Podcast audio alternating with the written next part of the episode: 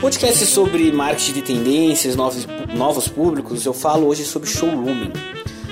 Dentre os novos termos de marketing, novos públicos, um que me chamou a atenção e me parece comum e válido e até válido é o chamado showrooming.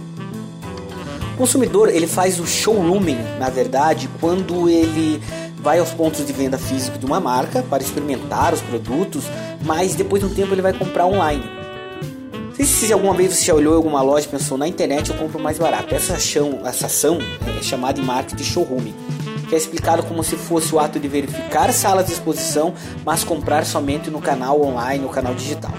Isso se dá ao fato que alguns produtos na internet, mesmo que existam fretes inclusos, acabam sendo mais baratos que na compra dentro da loja. Inclusive, no site da mesma loja, da mesma marca da loja física que os consumidores visitam. Ou seja, as lojas estão virando um, tipo, um centro de exposições para o cliente tocar, ver como funciona, tirar as dúvidas, medir tamanho, peso, cor e até comprar na concorrência. Como que sua empresa ou sua marca pode combater isso? A primeira e muito utilizada no Brasil está em aumentar o valor embutido na oferta, como entrega gratuita e compra sem entrada.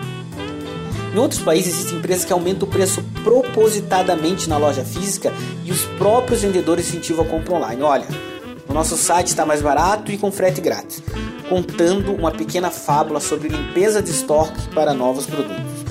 Ainda existem outros que estão sendo mais ousados, deixando o consumidor experimentar o mesmo produto seminovo da loja, com coisa de 3 a 6 meses de uso por um mês, com uma pequena taxa de garantia, então ao final do período de compra na própria loja novo, utilizando o valor da taxa que ele usou por esse aluguel ou esse tipo de comodato como parte do pagamento.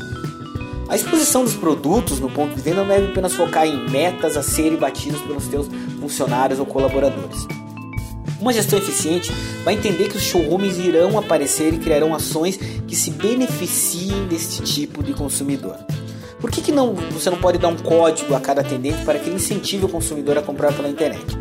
Isso dá segurança ao comprador e também ao vendedor, sem contar que assegura um compromisso inicial de venda que pode ser finalizado na compra digital. Outro ponto importante dos showrooms é que eles são mais silenciosos em suas compras, pois de certa forma se sentem culpados de fazer ação online e não no ponto de venda.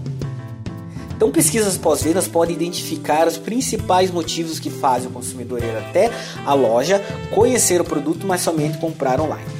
Percebendo que o deslocamento e a pressão pela sua compra imediata afasta o consumidor conhecer seus carros, a Fiat lançou a campanha Fiat Live Story, onde um vendedor com uma webcam vai mostrando os carros da marca via streaming para os interessados.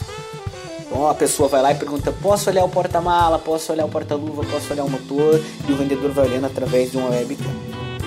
Mesmo que a compra uh, para os carros não aconteça online, é um modelo interessante para explorar esse consumidor que se desloca para as lojas apenas para ter mais informações.